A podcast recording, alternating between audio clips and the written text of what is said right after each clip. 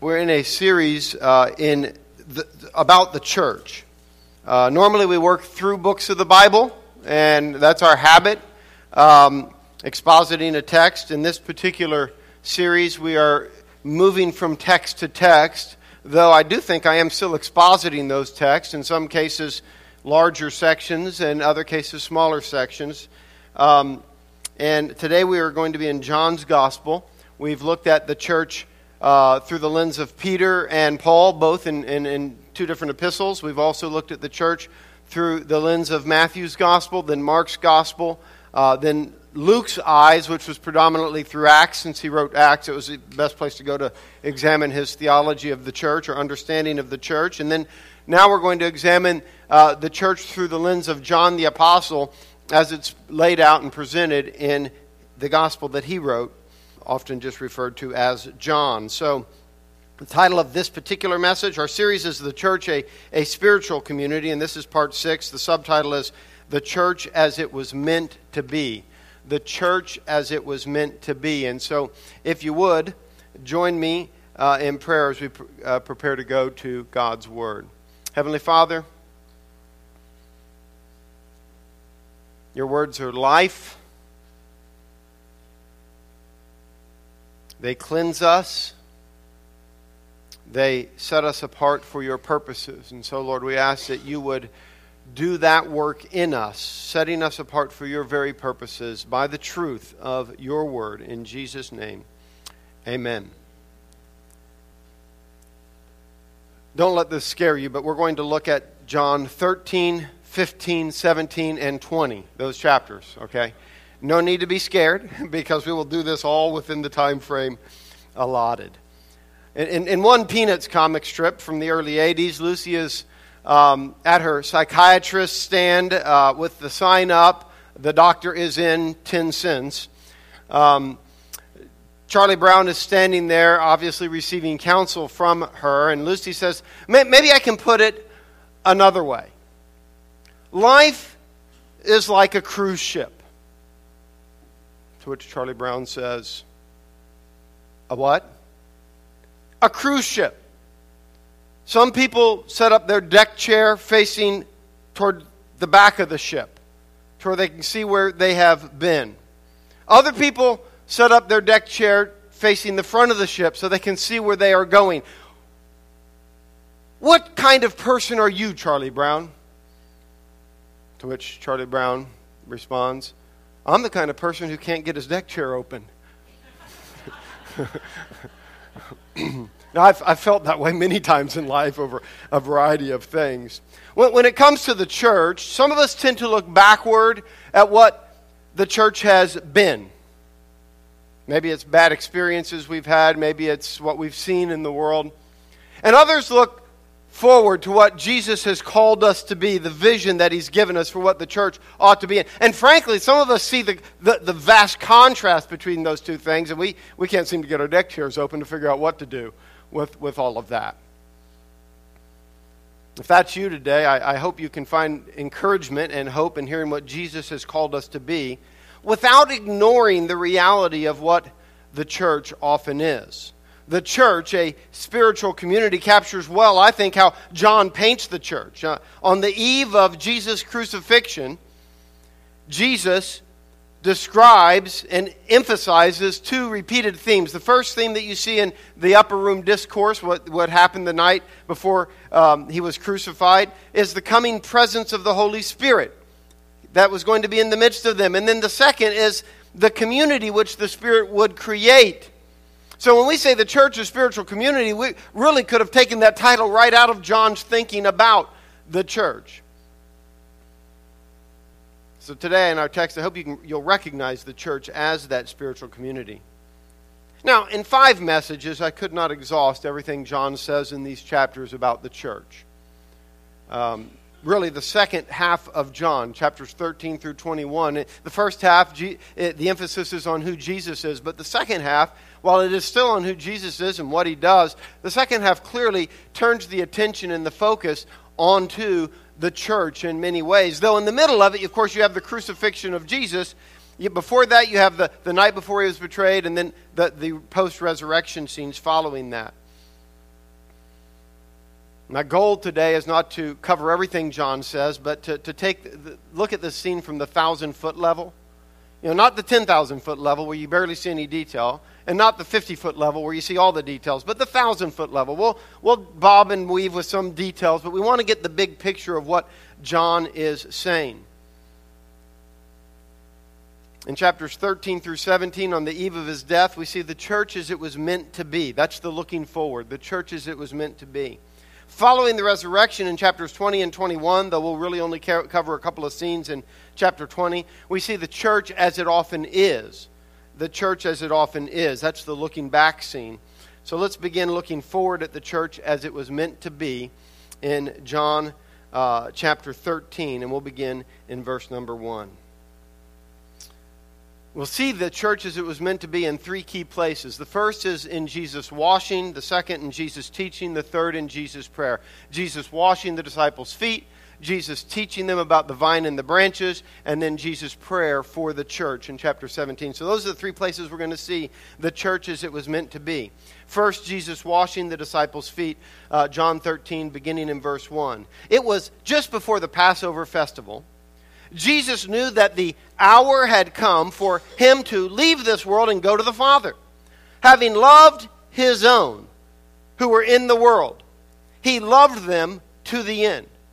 The evening meal was in progress, and the devil had already prompted Judas, the son of Simon Iscariot, to betray Jesus. Jesus knew that the Father had put all things under his power, and that he had come from God and was returning to God. So he got up from the meal took off or laid aside his outer clothing and wrapped a towel around his waist. After that, he poured water into a basin and began to wash the, his disciples' feet, drying them with the towel that was wrapped around him. He came to Simon Peter, who said to him, Lord, are you going to wash my feet? Jesus replied, You do not realize now what I am doing, but later you will understand. No, said Peter. You shall never wash my feet. Jesus answered, Unless I wash you, you have no part of me. Then, Lord, Simon Peter replied, Not just my feet, but my hands and my, my head as well. Jesus answered, Those who have had a bath need only to wash their feet. Their whole body is clean. Now, if your children ever try to use that verse to explain to you that they don't need a bath, yet no, that's bad theology. That's not the point of what he's saying here. There's something bigger in mind, okay? And you are clean, though not every one of you, for he knew who was going to betray him, and that was why he said, Not everyone was clean. We'll pause there. Now, the story itself is familiar. Jesus gets up from the meal he, um, uh, and dressed himself as a servant. He takes off his cloak and he wraps himself with a towel. He dresses himself as the lowliest of servants. In fact, in the ancient world, foot washing involved washing off uh, not just dust and mud, but also the remains of human excrement, which was tipped out of houses into the streets, animal waste, which was left uh, on country roads and town streets. The task was normally assigned to slaves or to servants of the lowest status, particularly females. One author says that foot washing was virtually synonymous with slavery. Virtually synonymous with slavery. Jesus takes off his cloak, dresses himself as that slave, and begins to perform the function of that slave. When he gets to Peter, Peter objects that his Lord uh, is acting in such a lowly manner. Jesus tells Peter that if he doesn't do so to Peter, then Peter will have no part with him. And immediately Peter does an about face. He, want, he wants the full body wash, so to say. And, and, and basically, I, I want more of you, Jesus. If that's what it, it does for me, then I want more of you. Jesus became a servant in order to cleanse us. That's clear. When Jesus cleanses you, you're clean. There, there are not differing degrees of cleanness. When Jesus cleanses you, you're as clean as anybody else in this room. When He forgives your sins, you're as clean as anybody. They're not differing degrees of clean. Well, I need to be more clean. I'm not as clean as that person. No. When He cleanses you, you're completely clean. That's good news. Amen? When Jesus serves us by washing our feet, he cleanses all of us. John writes this scene in such a way to make it clear that the act of Jesus disrobing himself and then reclothing himself, as we'll see in a moment at the, at the end of it, is also a picture of him dying and rising. Therefore, our being cleansed is clearly speaking of the forgiveness of sins. I mean, even the language that, that is used of Jesus laying aside his cloak and taking it up again, it's used in three times in John chapter 10, verses 17 through 18, referring to Jesus laying down his life and taking it up again. So there, three times, I lay it down and take it up, I lay it down and take it up. Now we have him laying down his cloak and taking it up again, but it's a picture. This whole foot washing scene is a picture of Christ serving us by going to the cross to cleanse us of our sin. Jesus has washed all of our feet when he served us by laying down his life for us. Now you might ask, I thought we were in a series on the church. What does this have to do with the church? Well, let's see, verse 12. When he had finished washing their feet, he put on or took up his clothes and returned to his place. Do you understand what I have done for you? He asked them. You call me teacher and Lord, and rightly so, for that is what I am. Now that I, your Lord and teacher, have washed your feet, you also should wash one another's feet. I have set you an example that you should do as I have done for you. Very truly, I tell you, no servant is greater than his master, nor is a messenger greater than the one who sent him. Now, the first level meaning uh, is easily enough seen. We are called to be servants one to another. Okay? Jesus served us, let's go be servants. That's easy. That's that's we can get that on one simple read. Therefore, well, backing up, if, if Jesus has humbled himself to the level of, of, of, of a lowly slave, we ought to do the same toward one another. Amen? To be served by Jesus means we are to serve one another. Now, the second level meaning gets us closer to the heart of the issue. Jesus served us by washing our feet and thereby cleansing us of our sin. To be served by Jesus is to have our sins cleansed and forgiven. And he did this by laying down his life. Therefore, when we forgive one another, we are washing one another's feet. When Jesus said, You should also wash one another's feet, he's talking primarily about forgiving one another. Of course, you know, if, if we serve one another in the most difficult way of forgiving their sins, we'll also serve one another in every other way, right? From the greater to the lesser. I mean, that's the greatest way we can serve one another. And if I'm not willing to serve you in any other way, then certainly I'm not willing to actually forgive your sin, which is the, is the most difficult form of serving one another. But we are called in this call to wash one another's feet. We're not really being called to have some sort of special service once in a while where we actually wash one another's feet, though that would be a fine way to enact and envision this. That's not what we're really being called to do. What we're really being called to do is what Jesus was really doing, cleansing them by forgiving their sins, ultimately by going to the cross. And what we're being called to do is to lay down our lives one for another, most notably by forgiving one another and thereby cleansing one another of our sins. Cleansing is throughout this section is highlighted, and that's what is emphasized even obviously in the washing of feet. The greatest way we serve others, the greatest way we humble ourselves to the lowliest place is to forgive their sins against us. Now, the larger section chapter 13 of the whole chapter, it ends with this in verse 34. John 13, 34 and 35. A new command I give you, love one another. As I have loved you, so you must also, uh, so you must love one another. By this, everyone will know that you are my disciples if you love one another.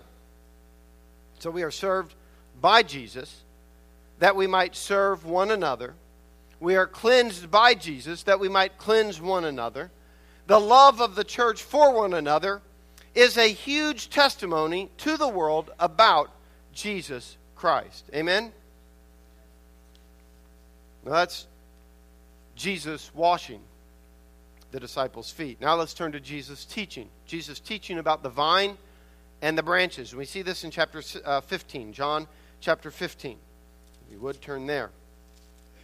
And in John 15, well, really in verses 1 through 17, we have this, this whole account. But it begins in verse 1 I am the true vine, and my Father is the gardener.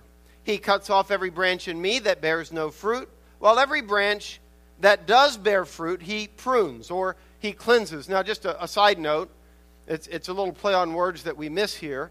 The word for cleanse that we saw in chapter 13 as well, we see it here in a moment, and the word for prune were the same word. It's just context. If it's an agricultural context, it meant prune, but it was also the same word for cleanse. And so there's a little bit of a play on that idea here because he's speaking of a vine and branches. So every branch in me he that does bear fruit, he prunes or he cleans so that it will be even more fruitful. You are already clean, you could say pruned, because of the word I have spoken to you. Remain in me as I also remain in you. No branch can bear fruit by itself, it must remain in the vine. Neither can you bear fruit unless you remain in me. I am the vine, you are the branches. If you remain in me and I in you, you will bear much fruit. Apart from me, you can do nothing. If you do not remain in me, you are like a branch that is thrown away and withers. Such branches are picked up, thrown into the fire, and burned. If you remain in me and my words remain in you, ask whatever you wish, and it will be done for you. This is to my Father's glory that you bear much fruit, showing yourselves to be my disciples. As the Father has loved me, so have I loved you. Now remain in my love. If you keep my commands, you will remain in my love, just as I have kept the Father's commands and remain in his love. I have told you this so that my joy may be in you and that your joy may be complete. Now, again, this is a familiar teaching in this case. But allow me to highlight a few things that might be a little less familiar, at least for some. Just as the account of Jesus washing the disciples' feet was about cleansing them, so too this is about the disciples being cleansed or pruned and being clean. Here, it is through the Word, the gospel, that we are already cleansed. What Jesus accomplished in his death, by serving us in his death to cleanse us, chapter 13, he announces in his declaration of the gospel that our sins are forgiven. So his word, your sins are forgiven, that comes in the gospel, is effective. You're already clean by the word that I've spoken to you. His word is effective. This parable of the vine and the branches is about being joined to Jesus. But listen, something I think we often miss it's equally about being joined to one another. It is equally about being joined to one another. And let me make my case. Notice it is not, I am the vine and each of you is a branch. Or, I am the vine and you are a branch. No, it is, I am the vine and you are the branches. There's no such thing as a, a vine with just one branch. It wouldn't live, right? I mean, a vine has many branches, or a trunk has many branches. And it is you who are the branches. Once again, note, we show ourselves to be Jesus' disciples, not a disciple, by bearing fruit, which is somehow connected with remaining in his love, which has to do with keeping his command. So there's this connection here. I'm the vine, you're the branches. By being a branch, you're connected to the whole tree, which has other branches. Now you're going to bear fruit, and you're going to do that somehow remaining in his love, and yet that has something to do with keeping his command, as we're about to say. And it all seems a bit, a, a bit vague until verses 12 through 17. Now, note in verses 12 through 17 that this paragraph begins and ends the same way. Verse 12, my command is this love each other, or love one another, more better, better way to say it as I have loved you. And then at verse 17, this is my, com- my command love each other or love one another. So let's go back to verse 12 again. My command is this love each other as I've loved you. Greater love has no one than this to lay down one's life for one's friends. You are my friends if you do what I command. I no longer call you servants because a servant does not know, his, does not know his master's business. Instead, I have called you friends, for Everything that I learned from my Father, I've made known to you. You did not choose me, but I chose you and appointed you so that you might go and bear fruit, fruit that will last. And so that whatever you ask in my name, the Father will give you. This is my command love one another. Everything in the vine branch parable leads to this conclusion in verses 12 through 17. Here in verses 12 through 17, we find that the branches are also called something else. What are they called in verses 12 through 17? Friends.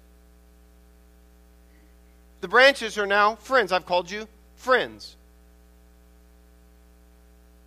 But but Jesus Jesus lays down his life for his friends, but now those friends says we're to lay down our lives for one another, which means he expects us to be what? Friends too. See, we always read that we say, yeah, Jesus calls me a friend. Yes, he did. That's wonderful. By the way, look around you. He called them your friends too. I, I, I know I'm called to love them, but I don't have to like them. what do you do with this? We need to embrace the fact that we're friends and that we're to lay down our lives one for another. That's what branches are, are called to do. We're, we're, we're, called to participate as one plant. I, I, wish we could somehow go through all of our songs, and uh, we can't, I, I get that. But, but change all the singular personal pronoun, first person personal pronoun, I, uh, me, my, to plural. Our, us, because I think it would, would be a more accurate reflection of a biblical picture of worship. A biblical picture of worship. Darren actually did it naturally this morning. We're singing a song and it's all I, we, but when we're finished, he starts speaking of we and us. Because it's so natural for us to understand we are here together worshiping.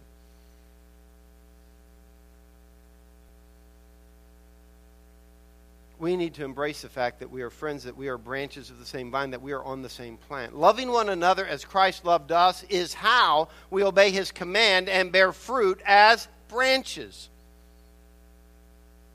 So that's Jesus' teachings. We've looked at Jesus washing the disciples' feet, Jesus teaching about the vine and the branches. Now we're going to look at Jesus' prayer for all who believe. Jesus' prayer for all who believe, and that's in chapter 17, John chapter 17 three things I want to point out or note from this prayer. First, Jesus is praying for the church. Jesus is praying for the church. Look at verse 20.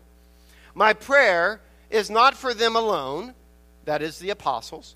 I pray also for those who will believe in me through their message. Who's that? That's us. That's the apostolic church. Amen? Okay? So, his prayer is for the entire church. Second thing.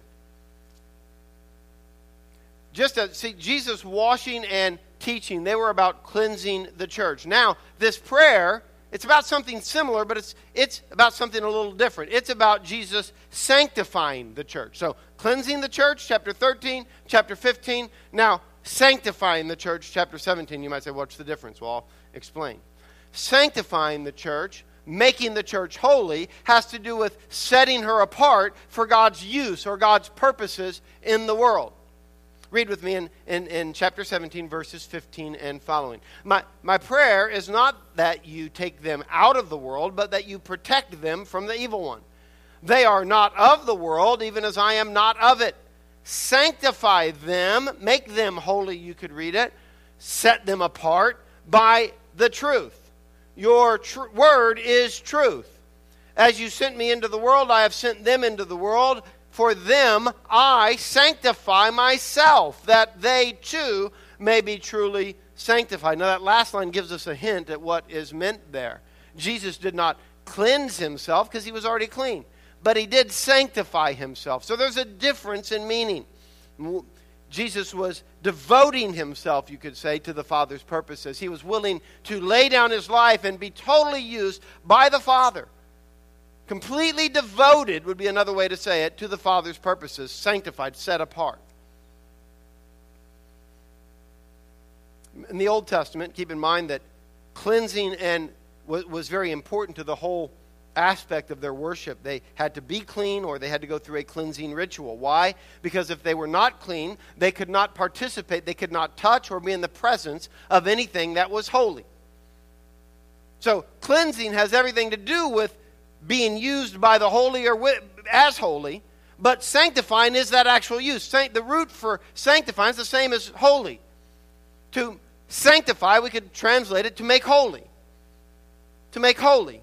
And so, holiness, cleanliness is necessary. This spiritual cleansing, the forgiveness of our sins, is necessary that we might be used by God for His purposes.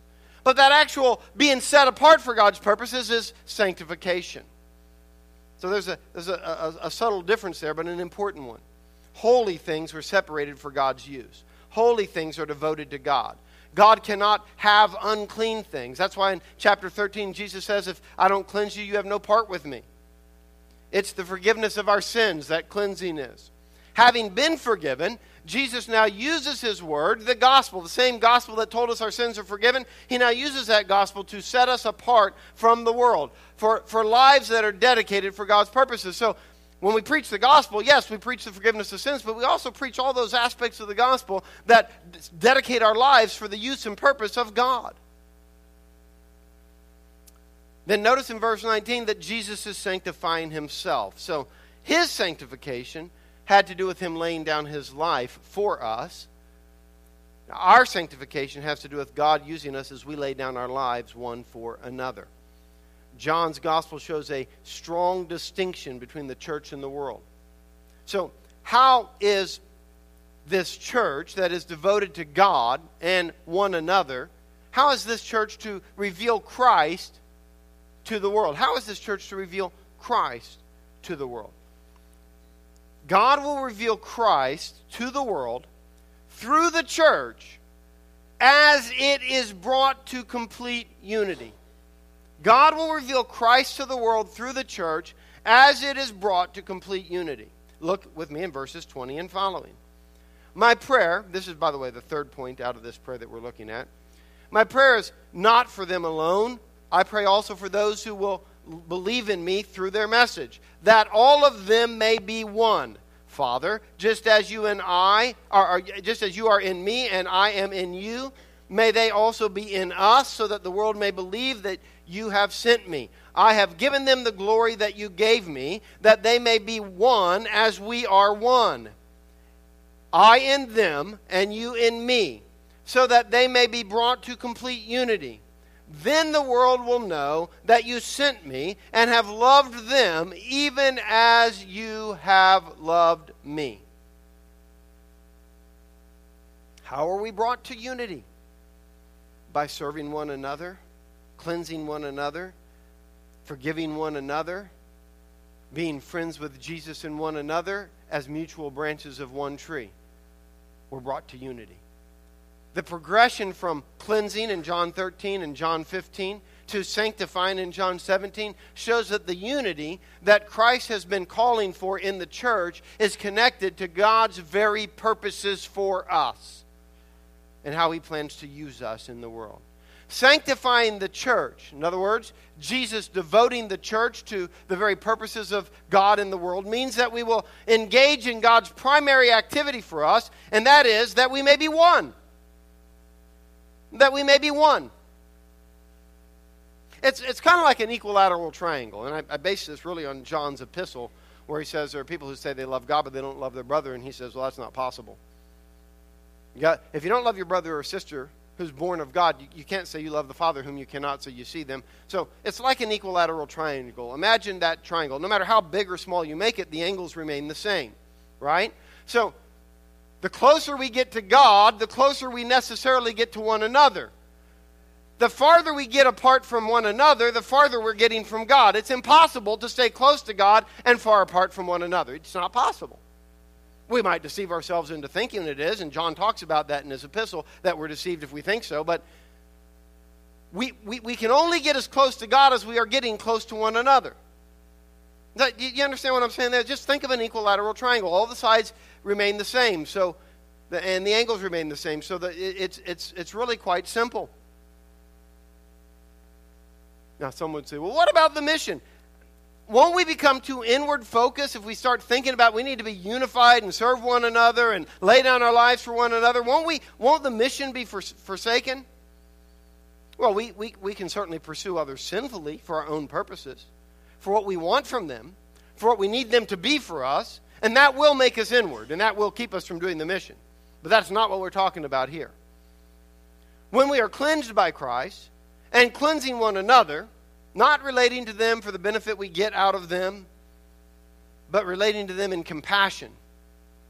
When we are living in line with the truth, and we're not our own, but joined to Christ and therefore to one another, we will not be too inward focused. In fact, our very lives will be a practice of otherness.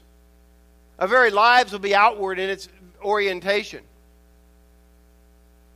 And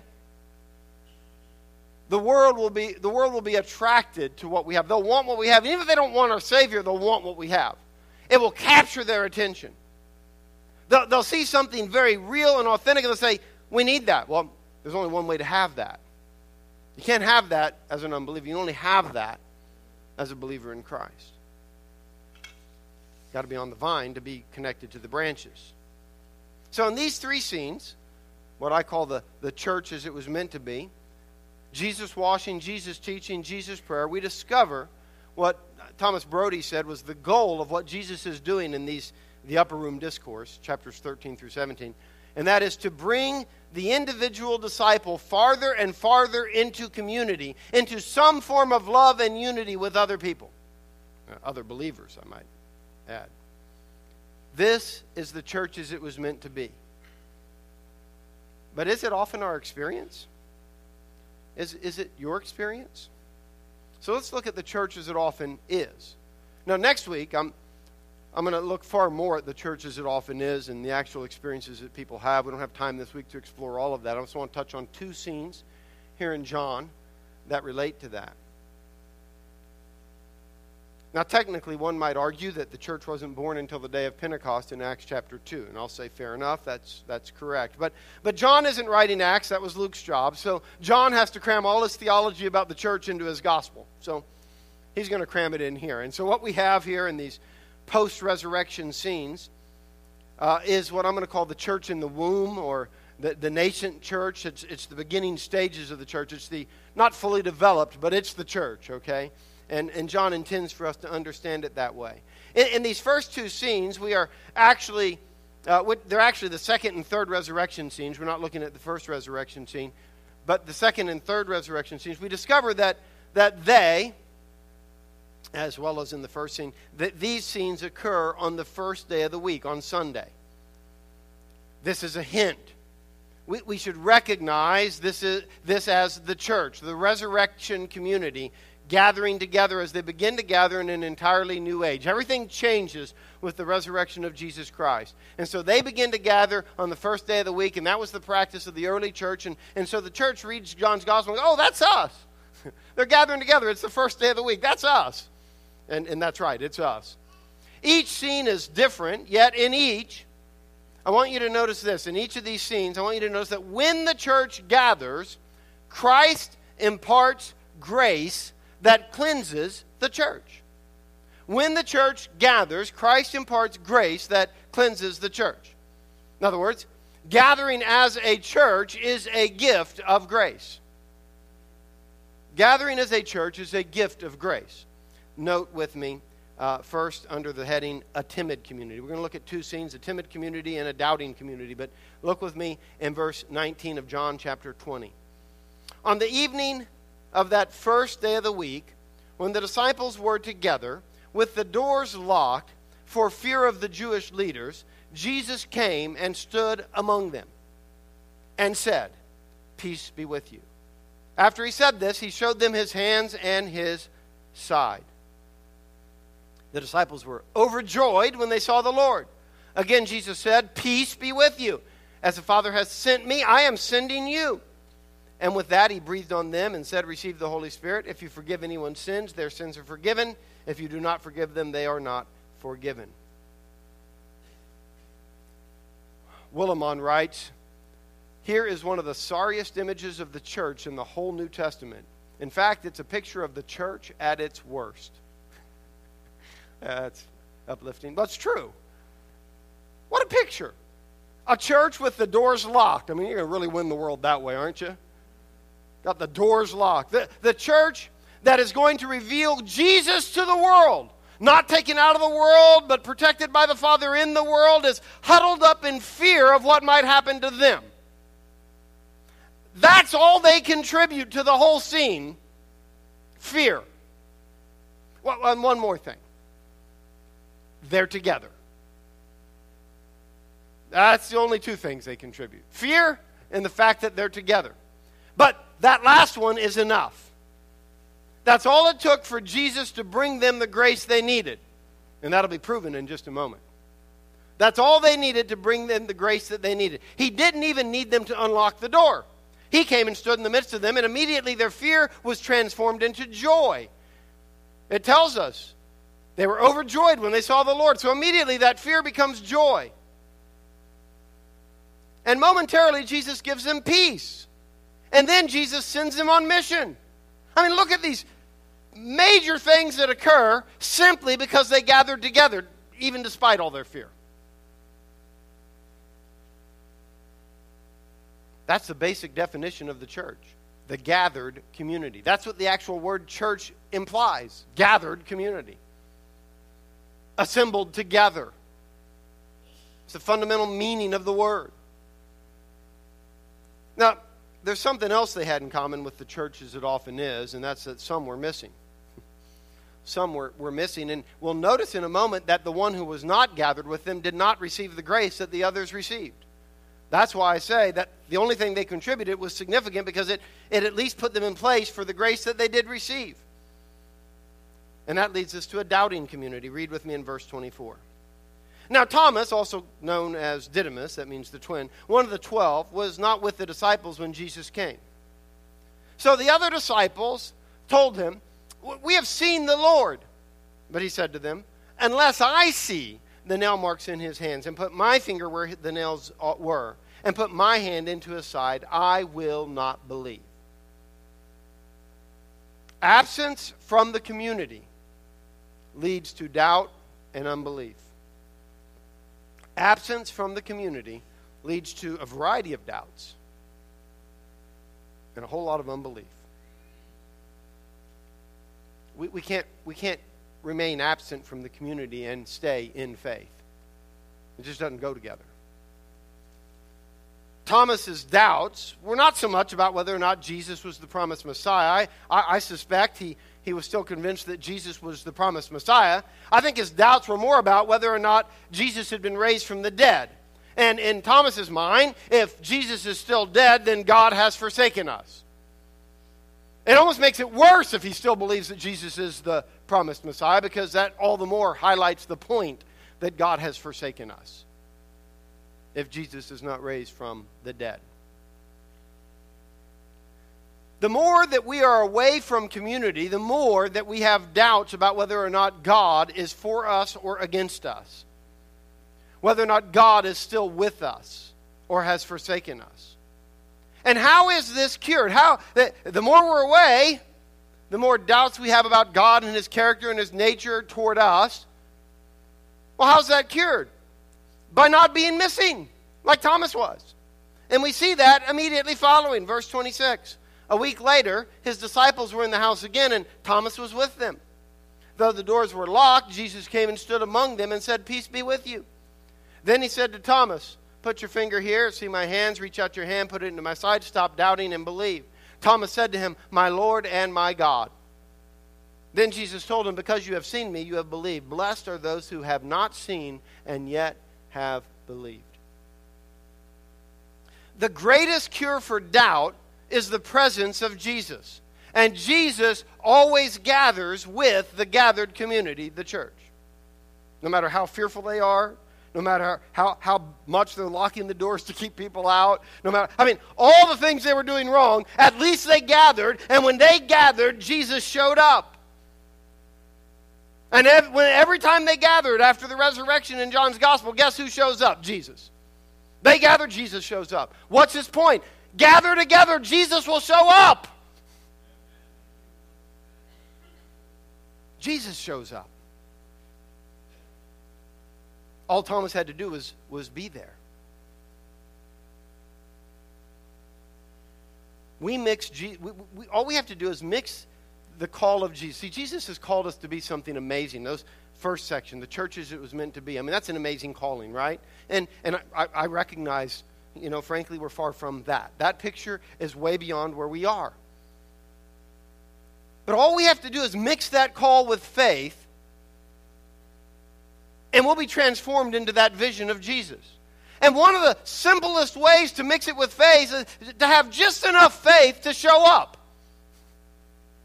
Just enough. That's all it takes. I, you know, maybe you got here today thinking, you know, I, I really didn't want to be here, but I did it. I'm here. Good.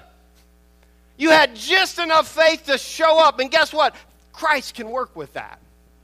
How many times do we, whether it's a community group or whether it's a Sunday morning, we, we either wake up or we get home from work and we're thinking to ourselves, I can't do this.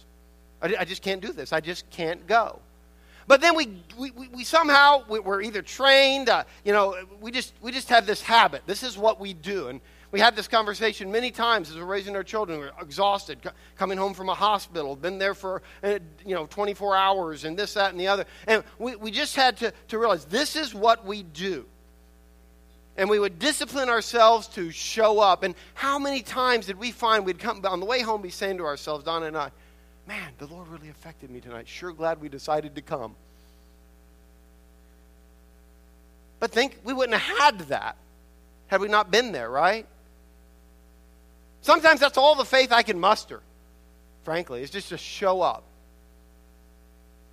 But when I muster that faith, guess what? The promises of Christ begin to come true they begin to take effect. How often do we find ourselves absent and not experiencing that grace, and we start experiencing doubts, and then the doubts lead to, well, why should I even bother showing up? And pretty soon it's a, it's a spiral down and out of that place of faith. See, it works the other way too. When the community gathers, we hear the word of Christ.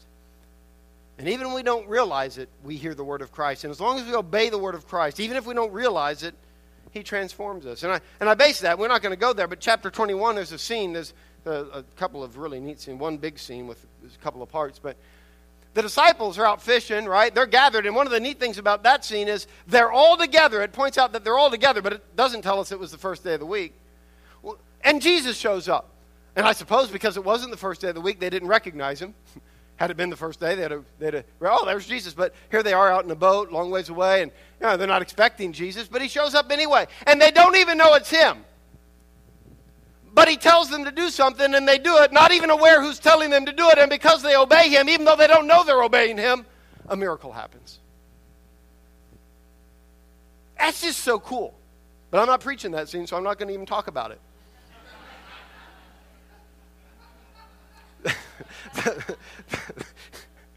the gathered community is a community in the presence of Christ.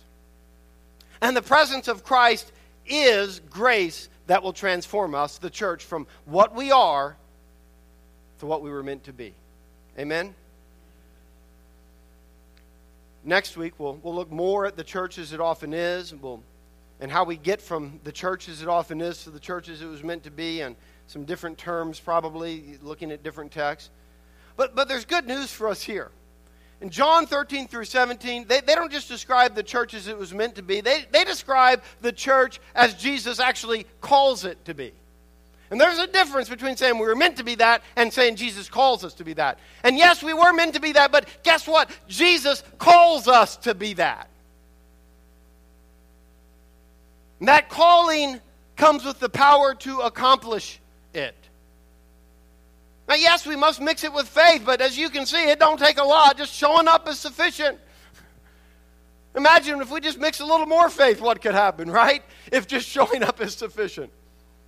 And when we mix our faith, even as weak as it, Thomas's faith was, I mean, you know how weak his was, but he showed up the next time, and guess what? He was transformed.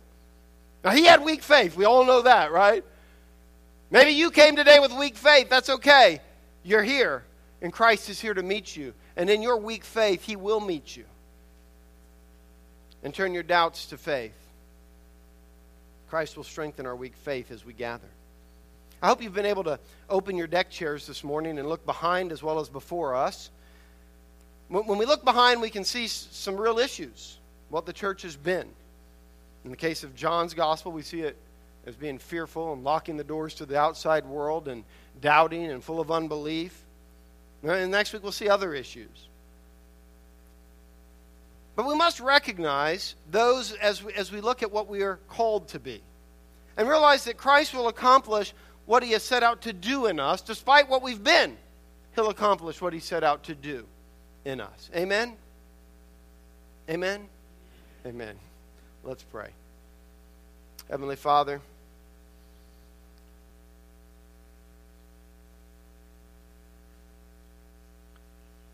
Lord Jesus, we are grateful that you are present among us. You tell us that when we gather together in your name, you are present among us. And we have gathered today in your name.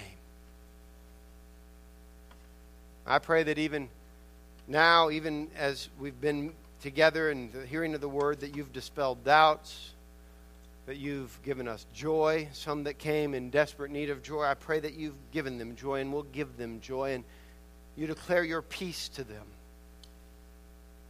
And you do indeed send us on mission, empowered by your Spirit, into the world. Do all these things. Amen.